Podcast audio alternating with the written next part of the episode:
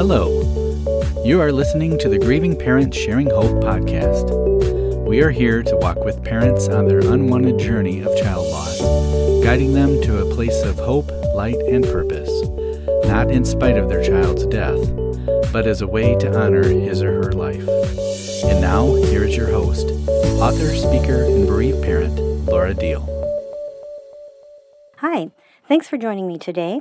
A couple of things before I get started. First, this has not been a quiet place for us to park the Hope-mobile, which is kind of funny because it's called Peace River, and we are on the riverbank, but we have a couple of large families on both sides of us, and I have just not made myself get up at the crack of dawn to record this, and our neighbors tend to be out by their campfires with music playing later than I want to be up recording. So, chances are pretty good that you might hear some campground noise in the background. It's also the time of day when people start pulling out for hitting the road, so you may hear some rigs going by us. I may even get started and have to quit and come back because someone is coming to climb on our roof and fix our air conditioner today. Sorry for those of you who are like my family in the freezing snow and cold right now. The other thing, what I am going to be sharing in this episode has been put together almost word for word in a P D F ebook for you. And I'm letting you know this up front so that you can just listen, knowing that you can get the notes for it later. And I'll tell you how to do that at the end. I know this isn't a topic that applies to all of us, but I get quite a few requests asking, how do I help my other children deal with the loss of their brother or sister? And what I'm going to be sharing with you is based on basically three things. What I've learned through personal experience with my own four children after the death of their sister, talking to others, especially other bereaved siblings, and what I have studied myself starting about three years into my journey. I really started looking into helping siblings with their loss. I am not a counselor.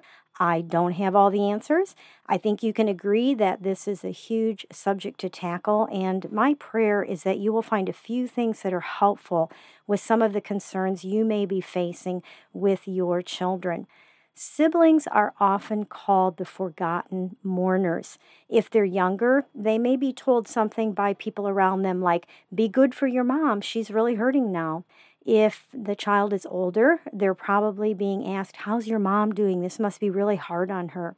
People seem to be oblivious to the fact that the siblings are in deep grief themselves. I've heard it said quite a few times, when you lose a parent, you lose your past. When you lose a child, you lose your future. And when you lose a sibling, you lose both. Now, when I first heard that, I kind of had a hard time with that because I'm like, I'm a parent. I lost my past and my future. But when I think about it, the reason we grieve so deeply is because we don't have a future with our child anymore. And with a sibling, you're supposed to live your whole life with your siblings, aren't you? You grew up together, and you're supposed to bury your parents together. You're supposed to have children together. You're supposed to live your whole life together. And so for a sibling, it is a lot like they lost their past and their future. Siblings play a big role, and they're meant to be the longest relationship in your life. So when a sibling dies, the ones left behind lose one of the only people who share a complete history with them. If they had just one sibling, they lost the only person who shares the same history and have even more layers of grief to work through. Just some of the things these siblings are grieving are the loss of future plans together, the opportunity to grow old with someone who knew them at every stage in life, watching their own children grow up together as cousins, bearing their parents together. Many lose a best friend, no matter the age. I have to say that my heart goes out to my daughter every time I see something that is for sisters, like a picture frame or, you know, pictures of Sister Day on Facebook or whatever, a pillow. Just, it's painful to see reminders that my daughter was robbed of that relationship, knowing how often she deeply misses her big sister. Sibling loss changes a person in so many ways. Just like us as parents, they will never be the same. And just like us, they continue to think about their sibling, particularly during anniversary dates, graduations, weddings, birthdays, holidays, or other milestones in their own personal lives. They're painfully aware that their brother or sister is not by their side sharing the special occasion. My daughter says that the toughest day for her is her own birthday because her sister isn't there to celebrate with her. And also, just like us, each child grieves in a different way for different lengths of time. They are each on their own unique journey because they had their own unique relationship with the lost sibling. Bereaved siblings find that they are constantly in the shadow of the sibling who passed, and it can put a lot of pressure on them. You, the parents, are grieving, the rest of your family is grieving, and siblings can feel pressure, imagined or not, to keep everyone together. My oldest three were adults when their oldest sister died. My eldest son constantly affirmed his love for me, and he would do things like bring me flowers to try to help ease my loss. But I also remember him throwing himself across our bed and just sobbing at how much he missed his sister. My daughter totally walked out on the family, replacing us with another family for about four years. My middle son was newly married, two months, and so he was really focused on his new wife and starting a family. My youngest son was sixteen when he lost his sister. He was six years old when he was his sister's ring bearer. And then ten years later at sixteen, he was his sister's pallbearer. And that really messed with him. He almost did not graduate high school. It was a real struggle to get him through. And he's still struggling. He's angry that he never got to know his sister as an adult like his three siblings did. Another issue we deal with, both as bereaved parents, but also as siblings, are the innocent questions that can be painful to answer, such as, how many brothers or sisters do you have? If your child is young, you may need to help them figure out how to answer that without insisting that they always include their deceased sibling. They may find it more comfortable to answer it differently at times based on the circumstance, which is okay. And it can change as they grow older, which is okay as well. But don't take the way they need to answer that question as denial or a lack of love or forgetting their sibling. Losing a sibling is different from losing a child, and their identity is going to be shifting with their loss, and they need to figure this out based on their own needs, not our needs. The loss of a sibling leads to changes in the family structure in a major way. For one thing, it usually wreaks havoc with the birth order. Our daughter was the oldest, and it completely changed everything for her siblings in their established sibling roles. It has been very unnerving and sobering for each one as they become older than their older sister, who's forever twenty-nine. Now, my daughter was to the point where she wanted to know where Becca's death certificate was because she was counting down to the exact minute when she would be older than her older sister. Some of them are really rattled by this. Your child may have suddenly become the only daughter or the only son, or he or she may have just become an only child, which totally changes the dynamics and has a whole other set of huge issues for them to have to work through in their deep grief. Up to this point, I have mostly been sharing why the death of our child affects our other children so deeply. So often we're so consumed by our own grief, we can't see why or how those closest to us are deeply affected. So let's start looking at some of the things we can do to help them process their grief, even within our own darkness. As parents, our grief is so consuming, we often cannot see how it is affecting our children who are still alive. I've heard from so many siblings, I lost my mom and my dad when I lost my brother or I lost my sister. I know someone came to me as an adult and said she had lost a brother and her parents were never the same. And it really made her sad because her children never got to have the grandparents that she wanted them to have because they never pulled out of the depression and darkness of their grief. And that's really sad. You know, sometimes as parents, we feel like I lost my child through death, and then the domino effects, I know for us, when my other daughter left our family to join another family, we didn't see or hear from her hardly ever for four years. It was even a Christmas where she didn't call, she didn't come, she lived in the same town. And in February, I ended up unwrapping her presents and returning them to the stores. Her brothers would say they felt like they lost both sisters, and, and I felt like, you know, I lost more than just one daughter. Well, siblings can feel that way about their parents. They can feel like, not only did I lose my sibling, but I lost my parents because they're not here anymore. They're emotionally gone. And I understand that. I've been there. I had my daughter tell me that she thought, I thought the wrong daughter died. That's how she interpreted my darkness and my place of grief. And that was horrifying to me. So we need to realize that each sibling loss is as unique and individual as it is for us as parents losing our child. And that also applies to how the siblings will deal with their grief. Just like there's no wrong way for us to grieve as parents, there's no wrong way for them to grieve, although they may need more help in directing it appropriately or need some counseling. It will be important to be sensitive to where your children are in their grief and what you can do to help. You cannot have the attitude that your grief is more important than your child's, and so what you need comes first. That is very destructive, both short-term and long-term. And yes, there is truth to putting on your own oxygen mask first to be able to assist others, but that's not what I'm talking about. For example, when all the physical reminders of the child who died are put away because the parents, it's too painful to see any pictures, to see anything of that child. The surviving children who have memories of their deceased sibling may be confused and upset by the disappearance of their brother's or sister's belongings, and they may feel guilty for wanting those things in sight or for remembering their sibling. If you just can't be around these reminders yet, look for ways that your children can keep some of those special things of their siblings where you won't see them.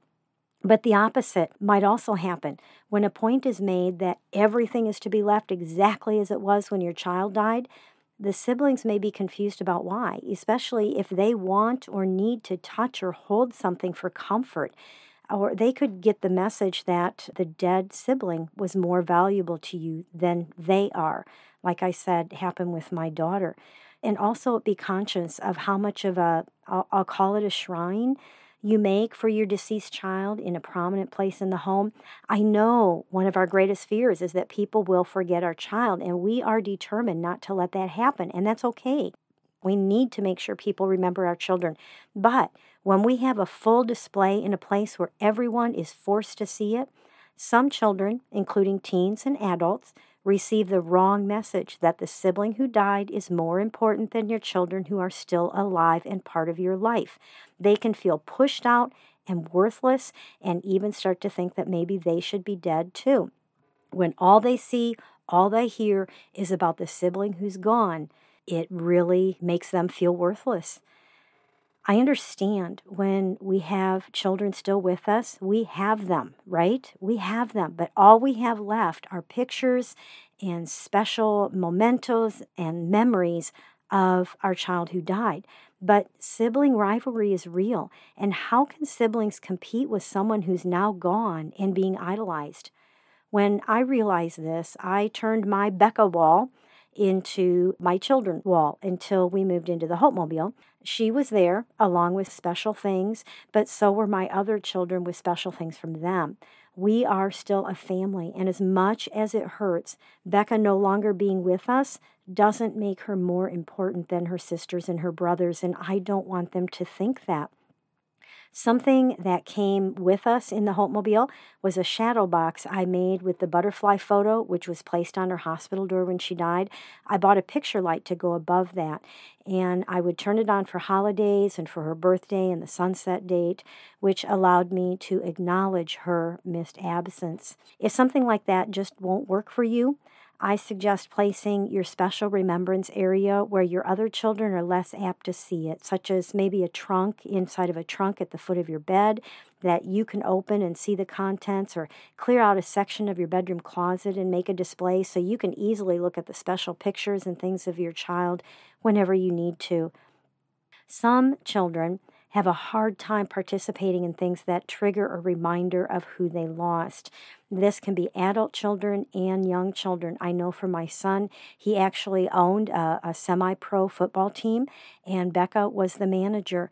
And so when she passed, they were in the season, and he constantly had it in his face that, you know, his sister, one of his best friends who was the manager of his team, was no longer there. And that's why he threw himself across our bed that one night and just sobbed, because he missed her so much and he couldn't get away from some of these triggers. For a young child, it may be difficult for them to return to the bedroom they shared with their sibling who's now gone. They may not want to play Little League anymore because their sibling is no longer around to practice in the backyard with them. That's okay. They need grace to work through their grief just like we do. And you know how sometimes we don't feel like being pushed into something. I'm not ready. Sometimes our children aren't ready, and we think we just need to push them to get out there and do things and get busy, but we don't like it either. It's a, it's a fine line. You really have to pray to find out what their needs really are, what's the best thing for each child. You are going to need wisdom on whether it's a good idea to force them to do those things. As you already know, there is no one-size-fits-all in this dark and difficult situation. Routines are another thing that can be affected. Some children will need the same routine as much as possible after the death of their siblings. Others just won't be able to keep a routine at all for a while because it reminds them of their loss, especially if it was something they used to do together with their brother or sister. If at all possible, I suggest trying to include the siblings in some of the decision-making in ways that are appropriate to their age. Find out things like, does there need to be a change in the household chores? Do they want to start something new, like learning a new instrument? Do they want a new bedspread? Or maybe they want their siblings' bedspread. Do they need to stop dance lessons for a while if they took lessons with their sister? Do they want to find a way to feel close to their sibling? If that's the case, here are just a few suggestions. Have their sibling's sweatshirt or some shirt made into a teddy bear that they sleep with at night. They can carry the brother or sister's picture with them. Wear their sibling's clothes or jewelry. Listen to music that reminds them of their sibling. Two of my older children got significant personalized tattoos for their sister, and one was my youngest son, and we actually, we are not into tattoos, believe me, but we signed permission papers for our sixteen-year-old to get a special tattoo that he designed himself for his sister.